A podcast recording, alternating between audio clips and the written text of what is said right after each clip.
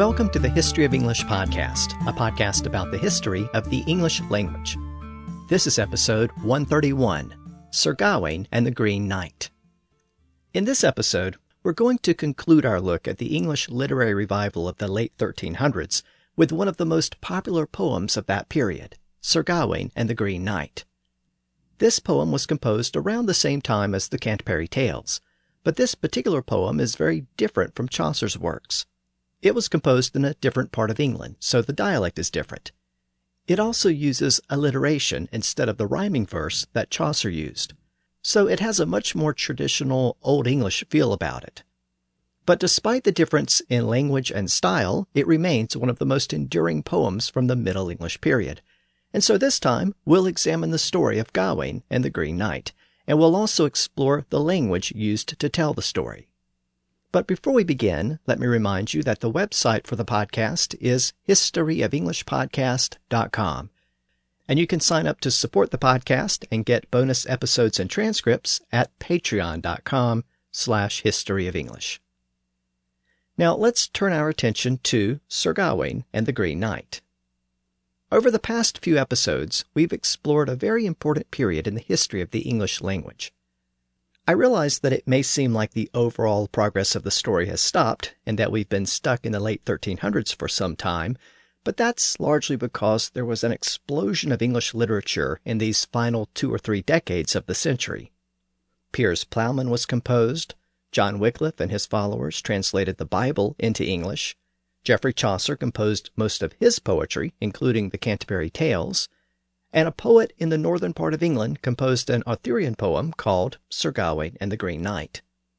It's hard to say why this was such an active period for English literature, but it probably had a lot to do with the general reemergence of English as an officially accepted language around the middle of the century. As we've seen before, French had experienced a bit of a decline in official circles, and in its place, English had become the language of the schools and the language of Parliament. And a decade or so later, there was this massive renaissance of English literature, with most of the highly revered works coming around the same time as each other in the last quarter of the century. Then the movement faded a bit as the 1300s gave way to the 1400s. And that's a reminder that literary movements often come in waves, with writers influencing and encouraging each other, leading to periods when certain types of literature flourished. But eventually those waves dissipated and those literary movements faded. Well, the same type of thing happened to Arthurian romances in France over the prior century. In the late 1100s and 1200s, French writers had been consumed by stories about King Arthur. Many Arthurian romances had been written in France, and the story of Arthur had been fleshed out in those works.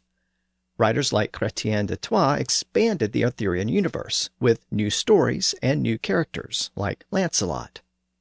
In fact, much of what we associate with the modern Arthurian legend was created in those French stories. But by the late 1300s, that period of Arthurian literature had faded in France. There seemed to be a sense that the material had been taken as far as it could go.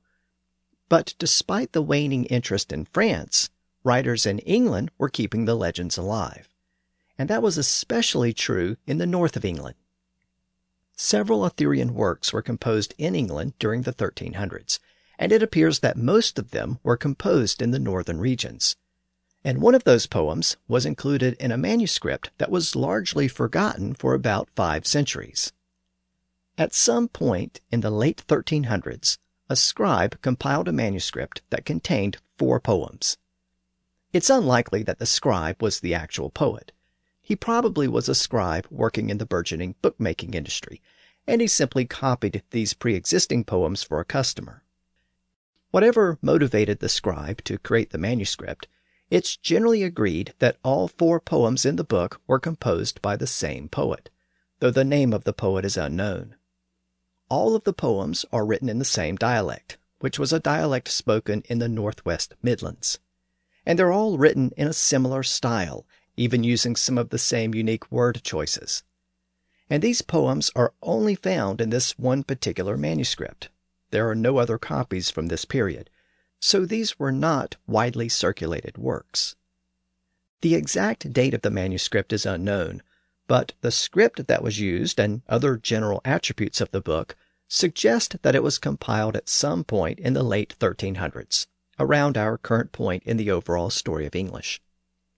The history of the book after that point is unclear, but it ultimately ended up in Robert Cotton's massive book collection in the 1700s. You might remember him from earlier episodes of the podcast. He was the guy who collected all of those Old and Middle English manuscripts, and many of those surviving works were preserved thanks to his collection. His collection also included the only surviving copy of Beowulf. And you might remember that the house where his collection was maintained caught fire at one point, and some of the manuscripts in it were burned and lost forever. But thankfully, this little book of four poems survived the fire. It wasn't until the next century that scholars really began to read and dissect the book. One of the poems, called Pearl, is a lament about the death of a small child. Two of the other poems deal with specifically Christian topics, suggesting that the author was a cleric or had been trained in the church. The final poem is a story about a ghostly green figure who tempts one of King Arthur's most loyal knights named Gawain. It didn't have a title, but it became known as Sir Gawain and the Green Knight. With its publication in the 1800s, nearly five centuries after it was written, the story finally began to be read by a wide audience, and it proved to be very popular. Within Middle English literature, its popularity is only rivaled by the Canterbury Tales. Now, I noted that this poem survived as part of Robert Cotton's collection, which also included the only surviving copy of Beowulf. Well, the Gawain poem has a couple of other things in common with Beowulf. Like Beowulf, it features a monster or supernatural being as one of its main characters. And also, like Beowulf, it's composed using alliteration in the style of Old English poetry. Unlike Chaucer, who usually wrote rhyming poetry, this particular poet preferred the more traditional English style. For this reason, Sir Gawain and the Green Knight is part of a larger movement that is sometimes called the alliterative Renaissance or the alliterative revival. It refers to a period in the late Middle Ages when English poets once again resorted to alliteration when composing their poetry. Most of those poems in that style were composed in the northern and western parts of the country. You might remember that Piers Plowman also used alliteration, so it was also part of this movement.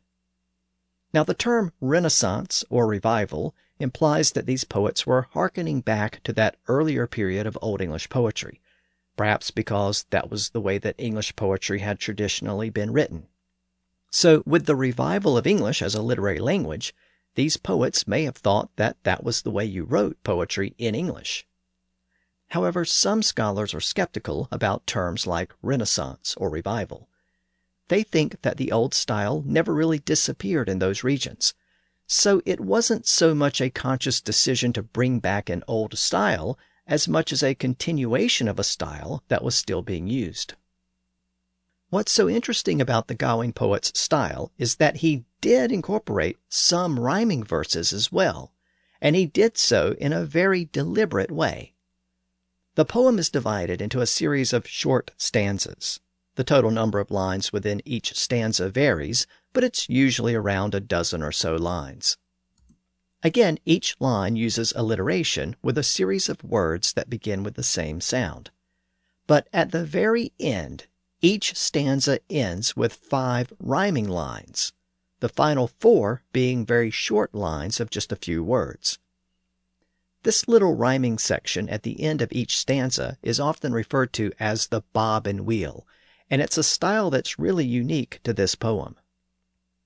The alliteration of the poem is also important as it relates to the history of English. In order to write that kind of poetry, you actually need a very large vocabulary because you need to incorporate words that tell the story, but also begin with specific sounds. So, if you're composing a rhyme, you really just focus on the final word in each line. Those are the key words that have to end with the same sound. But if you're composing a poem using alliteration, you have to come up with several words within each line that all begin with the same sound. so it's actually a bit more challenging in that regard, and it requires you to have a pretty broad vocabulary to pull from. You might remember that Old English poets used stock phrases and formulas to satisfy the requirements of the line. Well, the Gawain poet delves into his deep vocabulary of native Old English words, French and Latin loanwords, and the Norse words that were so common in the northern Midlands. So we have this fascinating mixture of words, many of which were probably considered to be old fashioned at the time and aren't really found in English documents beyond this point. In fact, they're rarely found outside of this type of poetry. So, for example, the poem features knights and other characters who interact with each other, so the poet routinely had to refer to a person or a man or a knight. And that meant that he needed lots of synonyms for person, and he needed a variety of words that began with different letters. So, in addition to words like man and knight and lord, all of which come from Old English, he also used a lot of other terms. Sometimes he used the word prince, which came from Latin and French.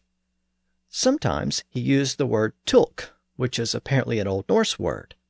It's only found in a handful of works from this general period, and it also appears in a couple of the other poems in the manuscript that contains the Gawain poem. The poet also used a variety of Old English terms that were quickly disappearing from the language, some of which are rarely found beyond this period. For example, he used Old English words for man like goma, leda, and secha. He also used the word wicha, which meant person. And he used freka, which meant knight. He also used the Old English word björna, which meant warrior.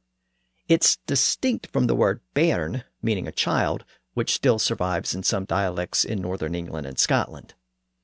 The poet also used the Old English word rank, meaning warrior, which is related to the word rank in the phrase rank and file.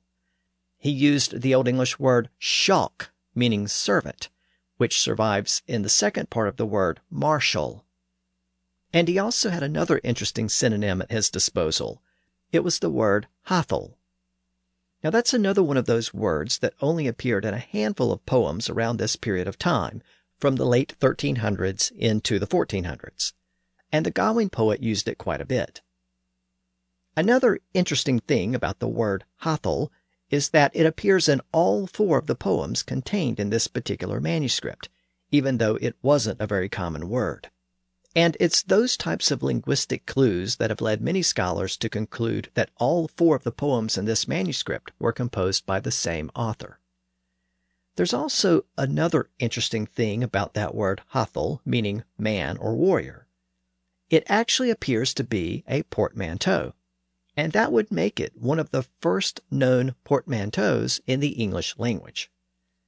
Now, a portmanteau is a word that's formed by taking parts from two or more different words and putting them together. So it's what happens when breakfast and lunch are combined to form brunch, when motor and hotel are combined to form motel, when smoke and fog form smog, when iPod and broadcast form the word podcast. Also, think about words like Brexit, bromance, frenemy, mansplain. We create these types of words all the time in modern English, but it was very rare to do that in older periods of English. As I noted, this word hathel is one of the first recorded portmanteaus in the language. It combines the Old English words Haleth, meaning warrior, and Athel, meaning noble, and together Haleth and Athel created this word Hathel. So we see how the Gawain poet pulled from his extensive vocabulary to come up with the words he needed to satisfy the alliteration requirements of the poem. Now, before we get to the poem, let me make a couple of other quick notes about the language of the poem and the hero of the poem. First of all, as I've noted, the poem is written in a dialect that was spoken in the Northwest Midlands. Scholars have even pinpointed the location to the region around Cheshire, so, roughly speaking, the region south of modern day Liverpool and Manchester. The poet also appears to have had a very good knowledge of the Welsh marches, so that location is consistent with those descriptions. So that was apparently where this dialect was spoken. It's very different from Chaucer's London dialect, and it has a lot of northern features. Now, I'm not going to go through all of those northern features because I covered them in some detail in the last episode, but this poet uses a lot of the same features that Chaucer gave to his northern students in the Reeve's tale, which we explored last time. However, being from the Midlands, the Gawain poet's dialect shows a bit more of a blend of North and South. For example, he used both the northern pronoun there and its southern equivalent here. He also tended to end his plural nouns with the northern s ending, which became standard over time, but he sometimes used the southern en ending as well. So again, this dialect contains a mixture of northern and southern features, which is what we would expect to see in the Midlands. And then lastly, let me make a quick note about the hero of the poem, Gawain. In the Arthurian legends, he was the nephew of Arthur, and he was actually Arthur's leading knight in the original versions of the legend. So you may be wondering why we don't hear very much about Gawain in the modern retelling of the legends. Well, this is another one of those cases where we can thank or blame the French writers who expanded the legend in the late 1100s and 1200s. Gawain was a figure in the original Welsh versions of the legend, and he continued to be a major figure in the early Latin version composed by Geoffrey of Monmouth in the 1100s called The History of the Kings of Britain. That book was very popular at the time, and it triggered much of the interest in Arthur in England and France and other parts of Western Europe. Again, Gawain featured very prominently in that version of the story. He was Arthur's right hand man. But then those French writers, like Chrétien de Troyes, expanded the story, and he added the character of Lancelot. And over time, Lancelot largely replaced Gawain as Arthur's greatest knight in the French tradition. Well, that was the French tradition. But back in England, Gawain remained the principal knight.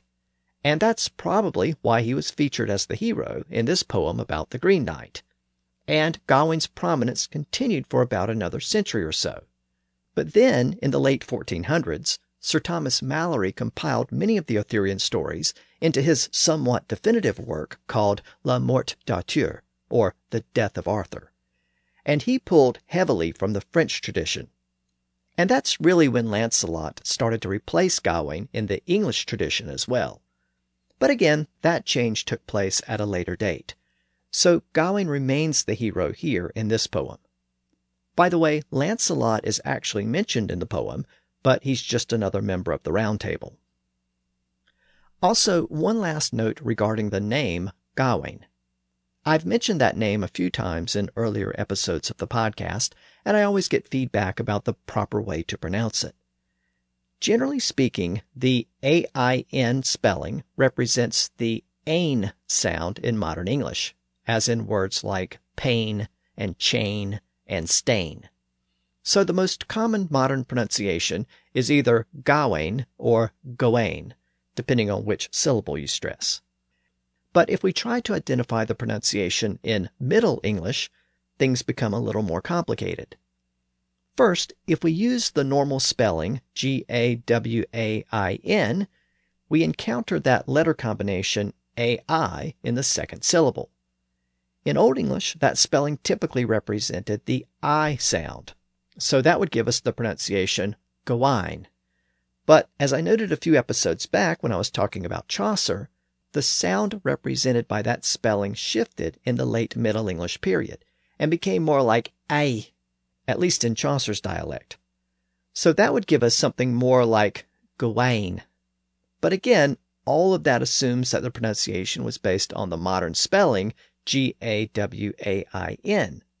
In reality, the spelling of the name varied greatly in the Middle English period, suggesting that the pronunciation varied even during that time. In fact, in this particular poem, the poet spells it several different ways, but it's usually spelled G A W A N, implying that the pronunciation was more like Gawain, which is another common pronunciation today. And I should also note that the name eventually evolved into the modern name Gavin. and that also indicates that the second vowel sound was shortened over time. So, at any rate, the proper Middle English pronunciation is debatable, but for purposes of this episode, I'm using Gawain for the modern translation and Gawain for the original Middle English passages, since that more closely matches the poet's spelling. So, with that, let's turn to the actual poem. I'm going to take you through the poem by reading and analyzing a few key passages. And as I often do, I'm going to give you the modern English translation first and then I'll read the original Middle English version. I'm also electing to keep the stanzas intact as much as possible without breaking them up into smaller segments. I think that will give you a better sense of the alliteration and the overall flow of the language. Now, in keeping with tradition, the poem begins by noting the mythical origins of the British kings, by stating that the line of kings were descended from the Trojan warrior Aeneas, who was also the mythical founder of Rome. This was a widely accepted mythology at the time, and it served to link Arthur to the ancient Romans, and even to the Trojans and the Greeks. The poet tells us that Arthur was the most courteous of all the British kings, and he says that he will now recount a story he heard about a marvelous event that occurred during Arthur's reign. Having set the scene, the poet tells us that it was Christmas time at Camelot.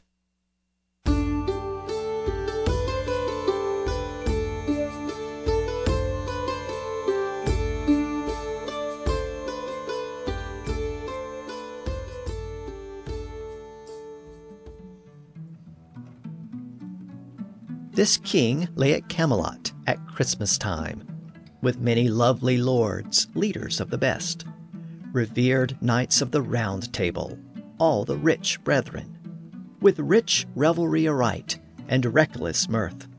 There true men rode in tournaments time and time again, jousted with jolly these gentle knights, then came to the court and danced to carols for the feast was in force for full fifteen days, with all the meat and mirth that men could envisage. This king at Camelot upon Christmas, with mony lovely lorda, ladies of the best, reckonly of the round table, all the rich brethren, with rich revel orished and restless mirths. There tonaya took us between full money, justed for jollily these gentle connectors.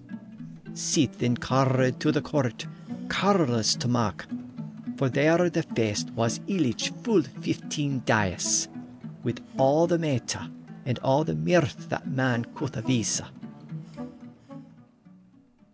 So the poet has told us that it was Christmas time at King Arthur's court. He speaks of the festivities, including tournaments, jousting, dancing, and eating he mentions that the guests danced to carols, and it's important to keep in mind that the word carols didn't refer to Christmas carols in the modern sense of the term. It referred to medieval dances, usually ring dances that were accompanied by singing. And this short passage also shows us how the poet incorporated a lot of synonyms for the guests. He referred to them as ladies, rekenli, tulks, knechtes, or knights, and men. Each choice helped to maintain the required alliteration in each line. The poet continues his description of the festivities at the court during Christmas time and the days that followed. He then turns his attention to the New Year's feast held at the court. Arthur and his knights entered the hall. People laughed and played games and entertained themselves until dinner time. Then everyone gathered at the dinner table, with Guinevere sitting in the middle of the gathered knights and Gawain sitting beside her. The dishes were served, accompanied by the blaring of trumpets and kettle drums. There was so much food that there was barely room on the table for all of it. Though all were gathered for the meal, Arthur wouldn't eat until all the tables were served. It was also customary that on such a holiday the king wouldn't eat until someone told a story of some great adventure or a joust was held between the knights so Arthur engaged in casual conversation while the guests were served. Finally, the meal was under way, but it was about to be interrupted by an uninvited guest. Now I will say to you no more of the service, for all may well know that there were none who were lacking. But then another noise and a new one suddenly drew near, in less time than a guest had leave to take a bite. For scarcely was the noise in the hall not a while ceased, and the first course in the court kindly served, when there hurried into the hall a horrible figure, the greatest in height of any human in the whole world, from the neck to the waist, so stout and so thick, and his loins and limbs so great and long. Half a giant from under heaven, I hope he was. To my mind, he was the most intimidating man, and the mightiest of any man that might ride in saddle. From his back to his breast, his body was bold and stern, but his womb and his waist were worthily small, and all his features followed in form and proportion, full clean. For the men were amazed at his color, set in this outwardly seen. He fared as a freakish phantom, and all over he was bright green. Nu will I of ur service say you no more, for each week may well weet no want that there were. And other noise full nae would naked believer, that they lured micht have never leave no to catch. For unether was the noise not a wheel assessed, and the first chorus in the court kindly served, their halles at the hall door an arklage meister, and the most on the mode on measure here fro the swir to the swang is so swar and so thick, and his leanness and his limb is so long and so great. Half eighteen in erde I hope that he were, but mon must he get mean him to bane, and that the merriest in his mokel that micht reader. For of back and of breast all were his body stirna, but his womb and his wast were worthily smaller and all his features full wenda, informed that he had a full clean. For wonder of his home in set in his semblance sena, he fared as freke were fada, and over all anchor grain. So, out of nowhere, the poet has introduced the remarkable character of the Green Knight to the story. And note the bob and wheel ending to that passage. Each line uses alliteration, but at the very end, the last five lines also use rhyming verse. Each stanza of the poem ends this way. Now, after telling us that the night was bright green, the poet then makes clear that he doesn't mean that figuratively. He means that the night was literally green. Not only was his skin green, he was also dressed in green, and even the horse that he was riding was green as was its saddle and bridle. The poet tells us that the horse's saddle glamoured and glint all of green stones. Glimmered and gleamed all of green stones. Notice the alliteration. According to the Oxford English Dictionary, this is the first recorded use of the word glimmer in the English language. It's probably from the same Old English root as gleam. The poet then follows that word glimmer with the word glint, to carry out the alliteration. Glint is an Old Norse word meaning to flash or gleam. And then a little later in the poem, the poet uses the word glitter for the first time. It was probably derived from a Norse word, and it's ultimately derived from the same Germanic root as glimmer and gleam. Now, all of those words pop up in this poem in large part because the poet needed words with similar meanings that began with the same sound. So glimmer and glitter are used for the first time because they alliterated with words like glint and gleam. And more importantly, they alliterated with the word green, which was very important to this story. Now, having described the knight's appearance, the poet then provides another important note. We're told that the Green Knight wasn't wearing a helmet, or chainmail, or armor. He didn't carry a sword or shield. He simply carried a branch of green holly in one hand and an axe in the other. This knight came near and navigated the hall, driving toward the distinguished dais, not disturbed by the danger. Without greeting the gathered guests, glancing over their heads, whereupon he spoke his first words. Where, he asked, is the governor of this gang that I might gladly address? To set my sight on that sir, I have something to say to him. To the knights he cast his eye, and observed them up and down, studying each one as he went by, to see who had the most renown. This hathel held his him in, and the hall entrance, driven to the hechdesa, doth he no water. Whilst he never owna, but hech he overlooked. The first word that he warp, Where is, he said, the governor of this gang, gladly would, so that sage and sechten with him self spake a reason. To connect he cast his eye, and railed him up and down, and stammered and constudia, who what there most renown. So the Green Knight took the measure of the guests in the hall. Arthur and his knights sat in stunned silence. The Green Knight had demanded to speak to the governor of the group, so Arthur spoke up and identified himself as the leader. He said, Welcome be wees to this place, the head of this hostel Arthur yacht. Welcome indeed to this place. I am the head of this hostel. My name is Arthur. Arthur invited the ghostly knight to dismount from his horse and join the festivities. But the Green Knight rejected the offer.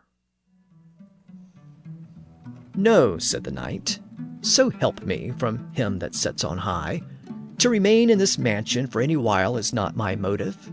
But since thy stature, sir, is held so high, and thy brilliant castles and brave knights are said to be the best. Thy men are the strongest in steel armor to ride on steeds, the most worthy and well considered in all the world, prepared to put up a fight for the pure play of it. And here chivalry is shown, as I have heard said, and that has brought me here at this time. You may be assured by this branch that I bear here that I pass in peace and seek no plight. For if I had fared here in a fighting way, I have a hauberk of chainmail at home, and a helmet too, a shield and a sharp spear shining brightly, and other weapons to wield. I know well their worth. But since I wish no war, I wear a softer wardrobe. But if thou brothers are as bold as many believe, thou wilt goodly grant me the game that I ask by right. Arthur did answer, and said, Sir courteous knight, if thou crave battle here, we will not fail to fight. Nay, as help me, quoth the hathel, hey that on hechasitis. To one any wheel in this one, it was not mean errand, but for the loss of the lady is lift up so high, and the berg and the bitterness best are holden. Steepest under steel garra and steadest to read, the weakest and the worthiest of the world's kinda brave for to ply with in other pure likes. And hearing kinder courtesy as ye have heard corp, and that has wined me heder, ye wisa at this time. Ye may be sacred be this branch that ye bear here, that ye pass as in pace, and no plicht to such. For had ye found it in fair, in fechting wisa, ye have an oberk at home and a helm both, a shield and a sharp spear, sjande brecht, and other weapons to wield, he went well also. But for the wold nowhere, my winds are softer. But if thou be so bold as all baron is telling, thou will grant me godly the goman that he ask, be right.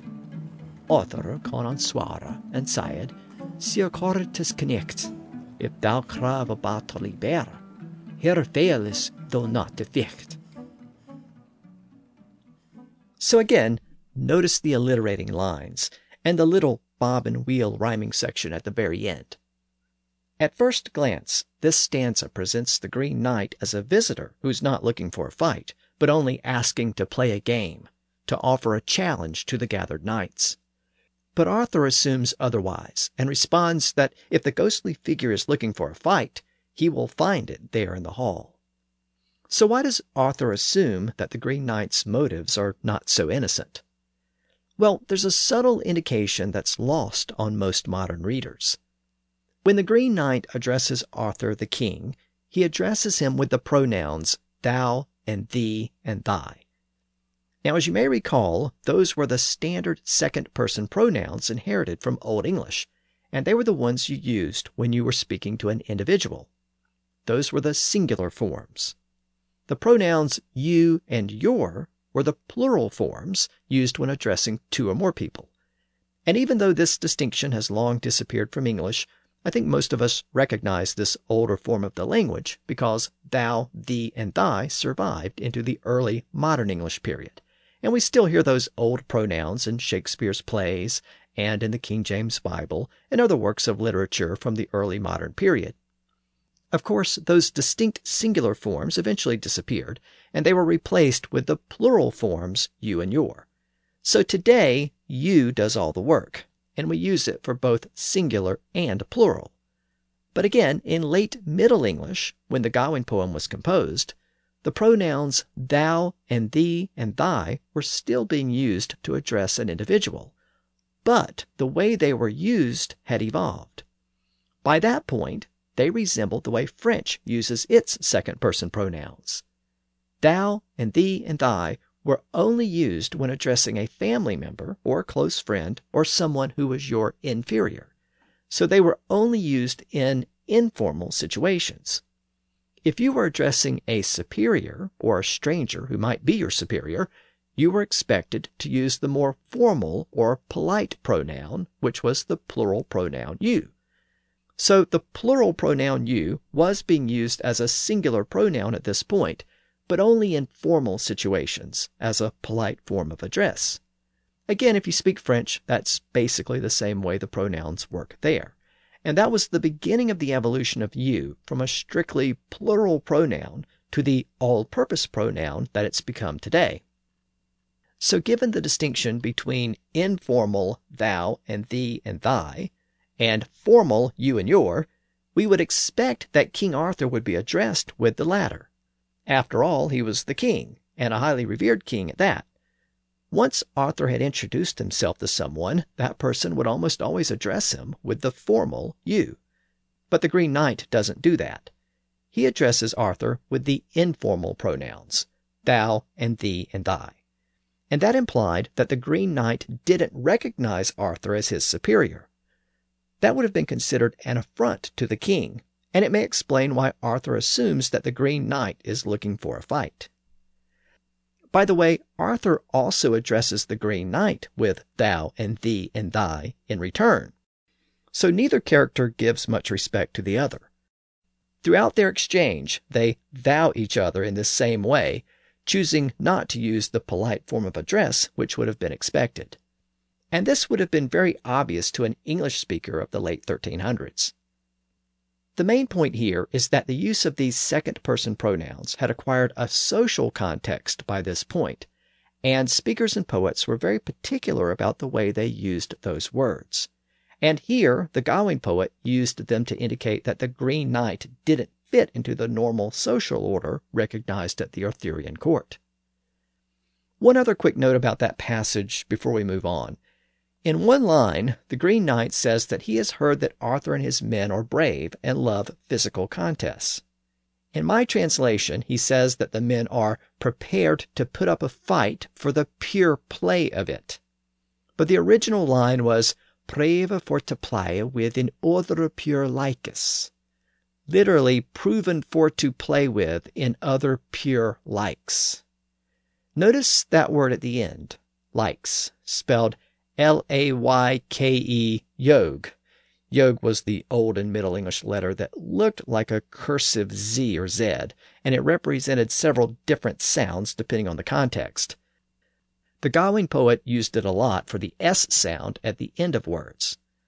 Well, this word likes meant games or sports.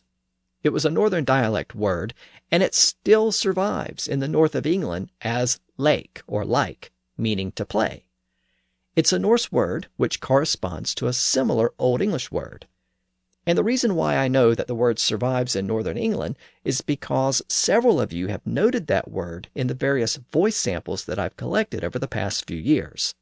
Several of you have submitted regional words and phrases that aren't generally found in standard English, and a couple of you from Yorkshire have mentioned that the word like is still used as a synonym for play.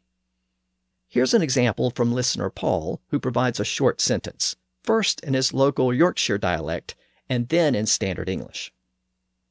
When I were a lad and I were bored, my father had said to me, Go out and lake. So I'd go out to the park and start laking with my mates. When I was a boy and I was bored, my father would say to me, Go out and play. So I'd go out to the park and play, start playing with my friends. The word lake, Old English or Norse, meaning to play.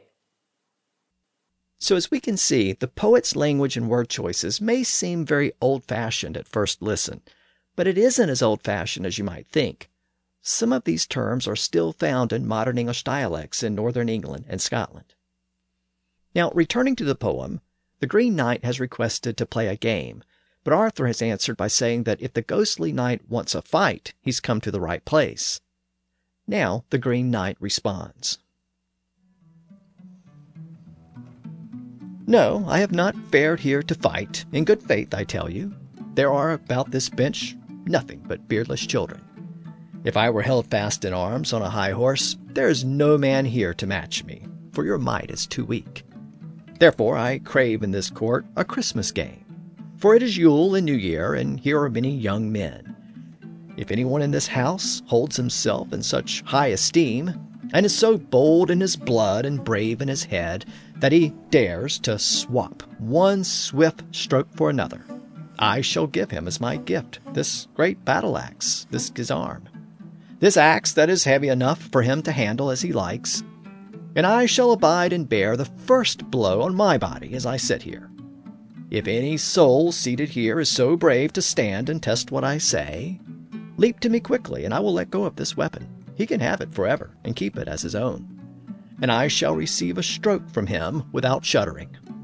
But I shall be granted the right to regain my grace and give a blow in return when I say, and I will grant a delay for twelve months and a day, whereupon the debt shall be repaid. Now, what do you have to say? Nay, for I no effect. In did they tell. Yet run about this bench but beardless children if he were a in arms on a hextera, there is no man made to mash for a make to so wake. For the crave in this quarter Christmas garment, for it is Yule and New Year, and here are ye money. If any so hardy in this household as himself, and be so bold in his blood and Brian in his hair, that dare stiffly strike a stroke for another, Ye shall give him of me gift this Gizern Richa, this axe that is heavy enough to handle as him likas. And he shall be the first bear, as bara as he sita. If any freke be so fail to fonda that he tell, lep licht me to, and lock this weapon. He quit claiming it forever, keep it as his own, and he shall stand to him a stroke steep on this plate. Else thou wilt dict me thy dome to dele him another balai, and yet give him a respite, a twelve month and a day. Now here, and let's set it, daarin herein ocht say. So the Green Knight made an offer to the gathered knights of the Round Table. He offered to let any one of them strike him with the axe, but the one who delivers the blow has to agree to let the Green Knight return the favor exactly one year and a day later. At first, Arthur and his men sat in stunned silence. No one said anything, so the Green Ghost turned in his saddle to see if anyone had the nerve to take him up on his offer. With no response, the Green Knight mocked the gathered men. He said that Arthur and his men were known far and wide, so where was their pride and bluster? He laughed at them and suggested that they were cowards. Arthur's anger gave him the courage to approach the Green Knight. Arthur confronted the green figure and said that the proposed game was senseless. The idea was such madness that it deserved to be granted. Arthur grabbed the axe and prepared to strike the knight, but suddenly Arthur's nephew Gawain stood up and intervened. He insisted that he be the one to take up the challenge. He said the obligation should fall to Arthur's loyal knights, not to the king himself. Gawain begged his uncle for the right to strike the blow upon the neck of the Green Knight. Arthur relented and gave the axe to Gawain. Gawain approached the Green Knight, who asked the young man his name, and Gawain identified himself. The knight reiterated the terms of the agreement. Gawain will strike him across the neck with the axe, but twelve months and a day later the Green Knight will repay the blow upon Gawain. Gawain agreed, and the terms of the game were settled. The Green Knight stepped down and stood upon the ground, and leaned his head forward a little to lay bare his skin. He laid his long, lovely locks of hair over his crown, with his naked neck now showing. Gawain gripped the axe and gathered it up high. His left foot he fastened to the floor in front of him. He thrust the axe through the naked flesh so that the sharp blade shattered the neck bones and sank through the soft skin and sliced it in two until the bright steel blade bit into the ground. The fair head was freed from the neck and fell to the earth. The gathered fellows kicked it with their feet across the floor, the blood bleeding from the body as it blanketed the green skin. But the frightening figure never faltered nor fell. He stepped forth on sturdy legs as strong as before, and reached out among the rollicking knights and retrieved his head. He picked it up and placed it in the palm of his hand, and then strolled to his steed and seized the bridle, stepped into the stirrups and straddled the horse. He held his head by the hair in his hands. Said knight sat sternly in his saddle, as if no mishap had happened to him, though he had no head. He twisted the trunk about, that ugly body that bled. The guests were afraid, no doubt, when they heard what he said. The green connect upon the ground gravely him dresses. A little lute with the hair the lair he discovers his long lovely lock as he lied over his croon. Let the naked neck to the knot show. Go and grip it to his axe and gather his hit on hecht.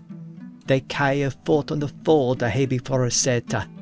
Let it down lichtly licht on the naked, that they sharp of the shock shindered the bonus, and shrunk dir and sheer gresa, and shad the hit in tweena that they beat of the brown stale boat on the ground, that fair ahead for the horse hit to the earth, that fail hit foined with your fate, there hit forth rolled, the blood braid through the body, that bleaked on the grain, another faltered nae fail the frake never they held her.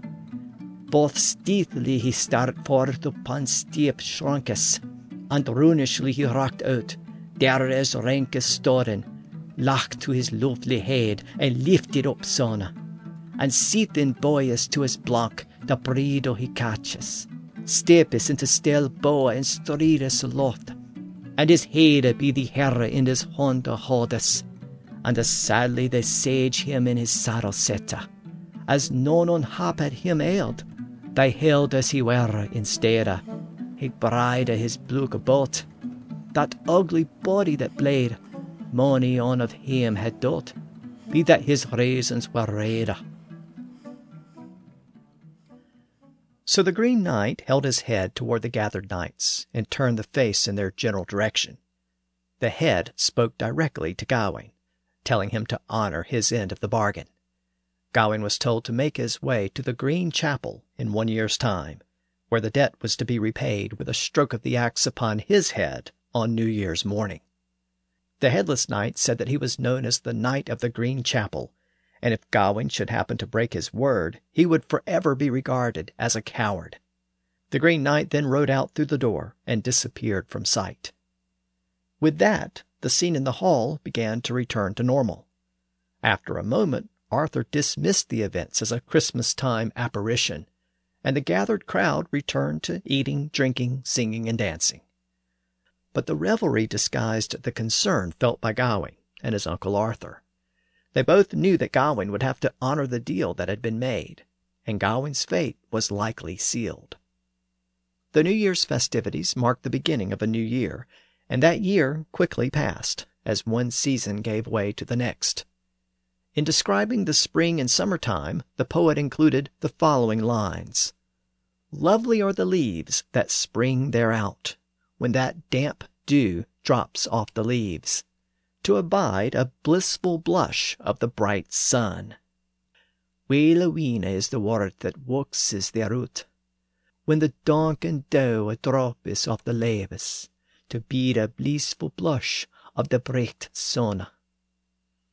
I mention this passage because it contains one of the first recorded uses of the word blush in the English language. The poet refers to the blissful blush of the bright sun. And here we see the original sense of the word blush. It meant a glimpse or glance or quick look.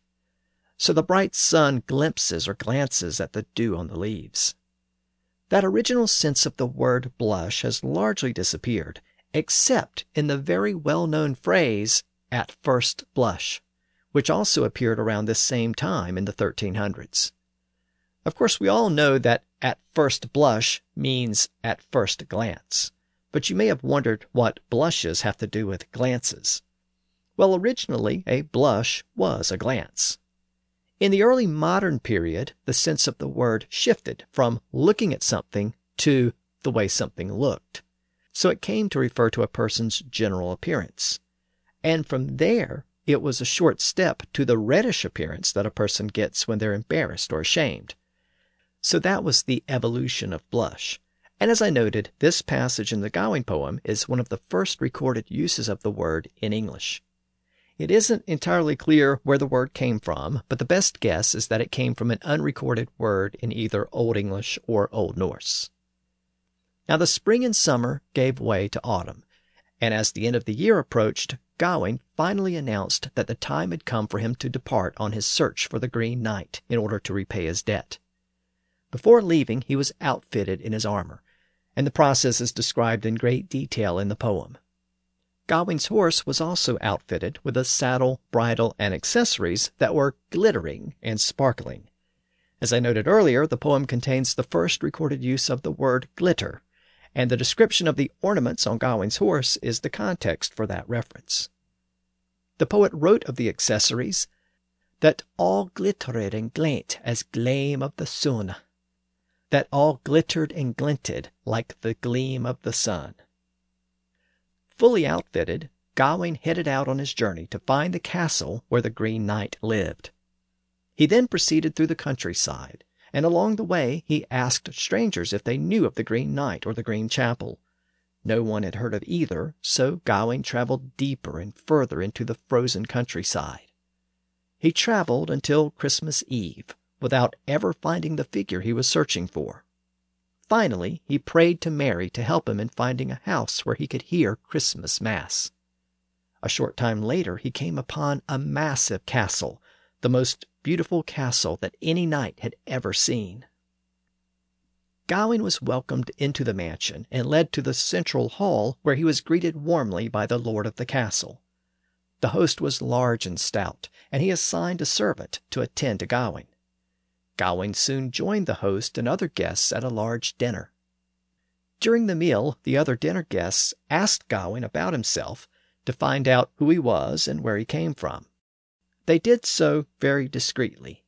According to the poem, then was spied and spoken in a spare way by discreet questions of that prince put to himself.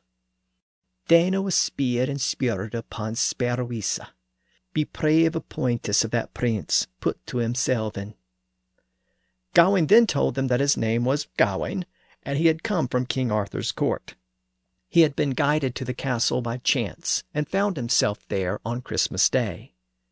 The host and the others laughed and felt honored to be joined by such a prominent guest. They knew that Gawain would exhibit the finest manners and forms of speech. The poem says that they murmured to each other and said the following God has given us good grace. In truth, he has granted us to have such a guest as Gawain. God has given us the grace godly for sota, that such a guest as Gawain grant us us to have. So Gawain was welcomed by all in attendance. Now those two little passages may not seem all that significant, but they point to a very, very important development in the language. It's very subtle, but the spellings indicate that the scribe pronounced a specific sound in a new way. That sound was a vowel sound, and it may be an early indication that the great vowel shift had begun in certain parts of England. Now we're going to explore the Great Vowel Shift in upcoming episodes. The Great Vowel Shift is the term for the series of vowel changes that took place in English in the transition from Middle English to Modern English. These changes took place over more than two centuries, and they account for the way a large portion of our words are pronounced today. And they also wreaked havoc on spelling because, as we'll see, English spelling became fixed and standardized before the Great Vowel Shift was complete. As a result, when the vowel changes were finally settled, many words were no longer pronounced like they were spelled. So, this is a very important topic in the history of English, and we have some subtle indications that the process was starting to get underway in Sir Gawain and the Green Knight. These indications come from the way the scribe spelled the word given and the Middle English word prive, which meant private or discreet. Prive is an early form of the word privy, and of course a variation of the word private. Both privy and private are derived from the same Latin root word, privatus. The people at the dinner table had asked with prive or discreet questions, and they felt that they had been given God's grace by having Gawain attend the dinner. The initial vowel sound in each of those words was traditionally spelled with an I and pronounced with the sound of the letter I at the time, which was E. So prive was P R I V E, and given was pronounced given and was spelled G I V E N. And just to be clear, the letters U and V were not distinct yet, so instead of the modern angular V, they were actually spelled with the curvy U, but it represented the V sound. So both of those words were spelled with an I, and both were pronounced with the long I sound, which was E. Now, the location where that E sound is pronounced in the mouth is very important to the great vowel shift. That sound is located very high in the mouth. Of all the vowel sounds, it's pronounced at the highest and most forward position in the mouth. I mentioned last time that we still have that pronunciation in some words, especially words which have been borrowed from other languages in recent centuries. I gave examples of Italian food terms like pizza and spaghetti and linguine. So we sometimes use that pronunciation today, but we mostly use the modern long I sound, which evolved over the course of the Great Vowel Shift. And of course, that sound is I, as in the name of the letter. Notice that the I sound is pronounced much further in the back of the mouth. So over time, the sound shifted from E, high in the front of the mouth, to I, low in the back of the mouth we can hear that shift in the difference between Middle English prive and Modern English private. Well, that sound didn't go directly from E to I. It actually changed in stages, moving lower and backward one step at a time. Now, the specifics aren't really important here, but I just want to note that the sound shifted backward over time in small, gradual steps. Now, that process is very important to the Great Vowel Shift because during that series of vowel changes, most of the long vowel sounds actually shifted upward and higher in the mouth. But those other sounds couldn't shift upward until the E sound had moved out of the way. So if you imagine a broken down car blocking traffic on a highway, all the cars behind it can't move until a tow truck comes and moves the broken car out of the way. And once that car is gone, all of the cars lined up behind it can start to move forward. Well, that's what happened in the Great Vowel Shift.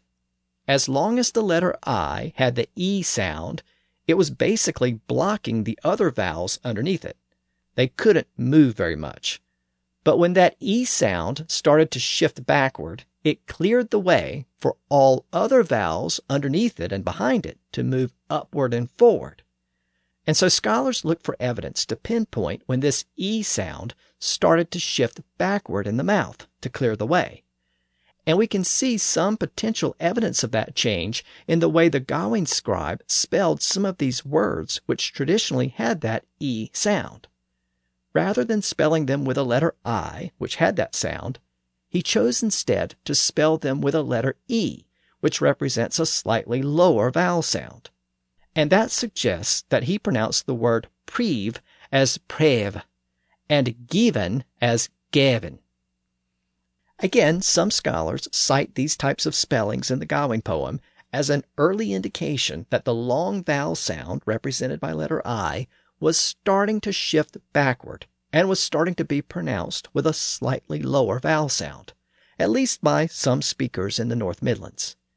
And if that assumption is correct, this poem might be an early indication that the great vowel shift was starting to get underway. By the way, this evidence is cited by John H. Fisher and Diane Bornstein in their collection of Old and Middle English texts called In Form of Speech is Change. They cite these unique spellings in the Gawain poem as evidence of that early vowel shift. Now, we'll leave that issue there for now, but I wanted to plant that seed for you because it's going to bear a lot of fruit in future episodes. Now, returning to the poem, the dinner came to an end, and Gawain attended Mass. The next day he was invited to a large Christmas feast, where he sat beside the wife of his host. At the head of the table was a very old woman, who we will later find out was Morgan Le Fay a key figure in the Arthurian legends. She was a witch or sorceress who emerged as a sinister character in the French versions of the legends. But to Gawain, she was merely an old woman who attended the dinner. During a conversation with the host, Gawain explained that he needed to find the Green Chapel and the knight who guards it. He needed to arrive there in three days' time. The host said he knew the location of the chapel, and he invited Gawain to remain as a guest at the castle until the final day, at which time he would have a servant show Gawain the way. Gawain agreed. The host then told Gawain that he was going on a hunt, and he asked Gawain to remain behind and rest and keep his wife company. The host then proposed that they each agree to exchange whatever they should acquire during their respective adventures, and Gawain agreed. The next morning the host left for the hunt, while Gawain slept. The host's wife entered Gawain's bedroom and tried to seduce him. Gawain declined the advances, but ultimately agreed to accept a kiss. Later, the host returned, having killed several deer. He gave all the venison to Gawain, and in exchange, Gawain grabbed his host and kissed him, telling him that the kiss was the only winnings he had acquired. The host accepted the kiss and asked Gawain where he acquired it, but Gawain said that such information was not part of the agreement. The next morning the host once again left for the hunt, and Gawain remained in bed, and once again Gawain was visited by the wife who tried to seduce him. And again Gawain rejected the advances, but this time he acquired two kisses from the wife. The host finally returned to the manor having killed a boar during the hunt. He gave the boar to Gawain, and Gawain returned the gift with two kisses. The next morning the host went fox hunting, and his wife once again entered Gawain's bedchamber to seduce him. It took every bit of willpower Gawain could muster, but he once again resisted his urges. The lady eventually realized that Gawain would not give in to her advances, so she offered him a gift to remember her by. She offered a ring but Gawain politely declined. Then she offered a green sash, which he also declined. But then she told him that the sash had magical powers and would protect him from any strike or blow. Gawain reconsidered and accepted the sash, and both agreed to keep the gift a secret from her husband. When her husband returned with the fox he had killed, he gave it to Gawain, and Gawain provided kisses in exchange, but he said nothing about the green sash. New Year's Day came, and the night passed, and Gawain prepared himself for his rendezvous with the Green Knight.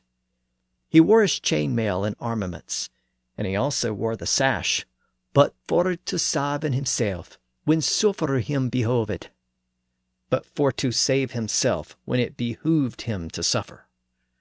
Gawain then mounted his horse, said good-bye to those he had met at the castle, and headed out to search for the Green Knight with the guide that the host had provided. Together they traveled through the snow and the mountainous terrain until they finally reached the approach to the Green Chapel.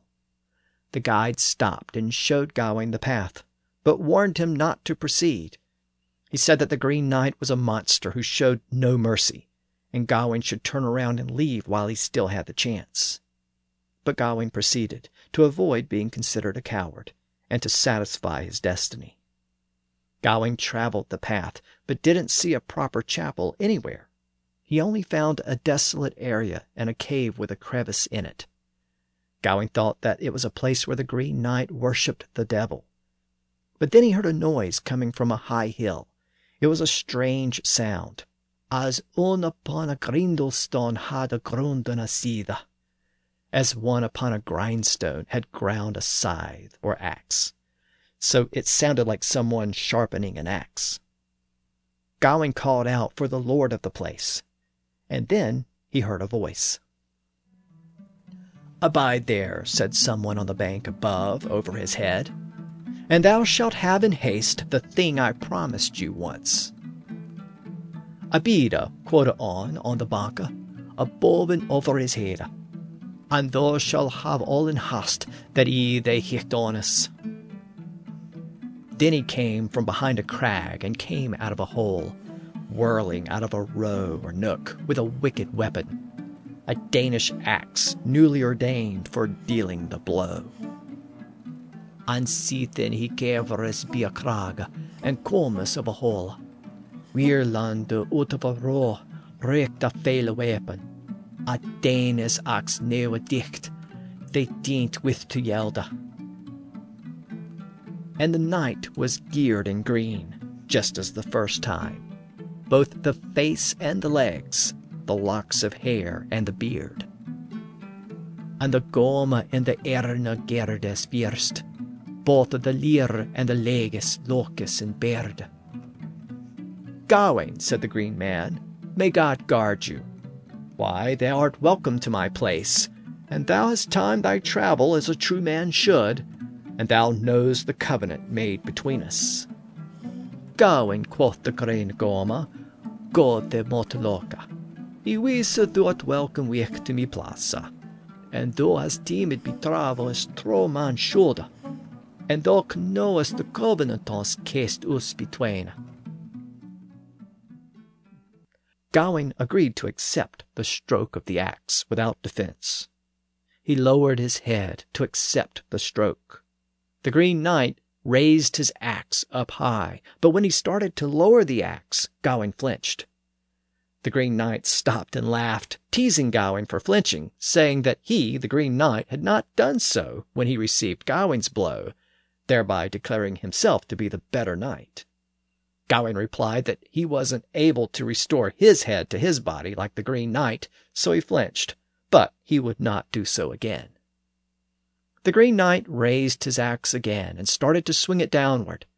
Gawain didn't flinch this time, but once again the Green Knight stopped in mid swing. He laughed and praised Gawain for not flinching that time. Gawain was now furious, and he demanded that the demon complete the act and deliver the blow. The Green Knight relented.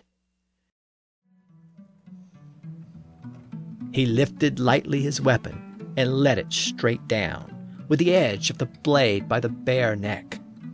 Though it hammered Gawain heartily, it hurt him no more. It slightly slashed him on one side, so that it severed the skin. He lift this lichtly his lama, and let it doon fair. With the barb of the bead to be the bare neck, though he hammered it heartily, hurt him no more, but snert him on that on seed that severed the head. So Gawain received the blow from the Green Knight, but it merely grazed the side of his neck and left a small cut. But other than that, Gawain was fine. He jumped up and withdrew his sword and told the Green Knight that he had repaid the debt, and if further blows were intended, he was prepared to fight back. The Green Knight responded. Bold man, don't be so belligerent on this battlefield. No man here has been unmannerly or mistreated you nor conducted himself outside the covenants contained at the king's court. I owed you a stroke, and you have it. You have been well paid. I release you of any remnants and any remaining rights. If I was determined to deliver a deadly deed, I could have done so and dealt you much more harm. First, I made a motion merrily, not meant to be serious. I withdrew without a wound, which was warranted, according to the agreement we authored that first night. You were trusted to act truthfully, and you have been true to your word. All your gains you gave to me, as a good man should. That second motion I made was for the morning, when you were kissed by my wife and gave the kisses back to me. For both of those I barely moved and bestowed not a blemish. When true men act truly, they have nothing to fear. But the third gift you didn't tell me, so I gave you a scratch with my gear. For it is my woven sash that you wear. My own wife willed it to you, I know full well. I know about your kisses and other conduct, and the wooing of my wife. I arranged the work myself. I sent her to test you, and truly I think that you are as faultless as any fellow to set foot on earth. Både barna on this baint be not so grindle. No man herre unmannerly, they miss bold and hava. Ne kid but as covenanta at King's court shopping. I hit their stroke, and though it has, harder they well paid. Every last day of the remnant, of rectus all other. If I deliver a bane above it pronto, I caught the rothlocker half warret, to the half rocked anger. First I mansed they merely, with a meat on, and rover the weeth no rough, sore with wrecked i they proffered. For the forwarded that we faced in the first nicht. And though tristily they trotha and trolly me us, all the gain thou me gave, as God man should, that other amount for the morning man i they proffered, though kieseres me clear weef, the causes me rashtus. For both a to here i they bade but to bear mintus, both a scatha trail man trail restore, dan der mon trade no wata. At the three door fall door, and therefore that tapa tate. For it is me weird that the wearers, that ilka woven gerdo, mean owen weave hit they wave it, wot well for sotha. No canoa e well the causes, and the costes us, and the wowing of me weave, e rocked hit me selvin he sent here to a side and softly bethinkers on the faultless freka that ever on foot yet. So it's now revealed that the Green Knight was in fact Gawain's host at the Christmas castle.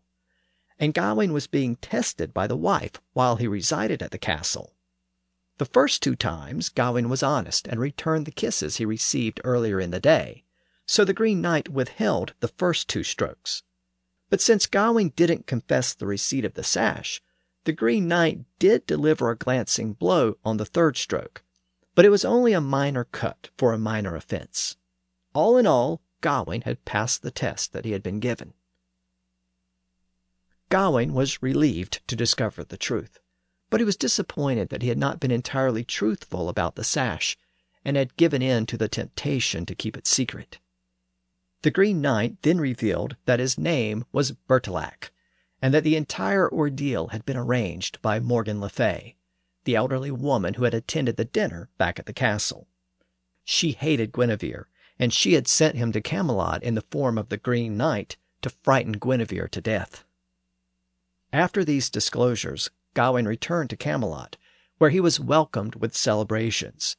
He revealed what happened and the shame of keeping the green sash a secret and breaking his promise to his host. He said that he would never remove the sash as a sign of his shame.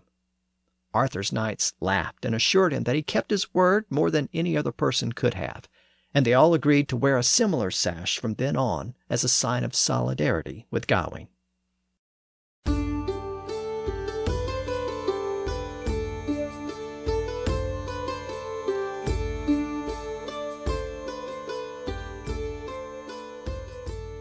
And that concludes the 14th century poem known as Sir Gawain and the Green Knight. It also concludes our look at this revival of English poetry and literature in the late 1300s. Next time, we'll turn our attention back to the real world and we'll explore what was happening in the actual English court of Richard II. As we'll see, it wasn't all that different from King Arthur's court as described in the Gawain poem. The one thing that they both had in common was elaborate feasts and banquets. And that meant that the court needed lots of cooks and chefs. And around this point in the history of English, some of Richard's chefs prepared a collection of recipes used at the court. And that collection of recipes is apparently the oldest cookbook composed in the English language. So next time, we're going to talk about food and cooking and we're going to examine how the process of cooking and eating shaped the English language. So until then, thanks for listening to the History of English podcast.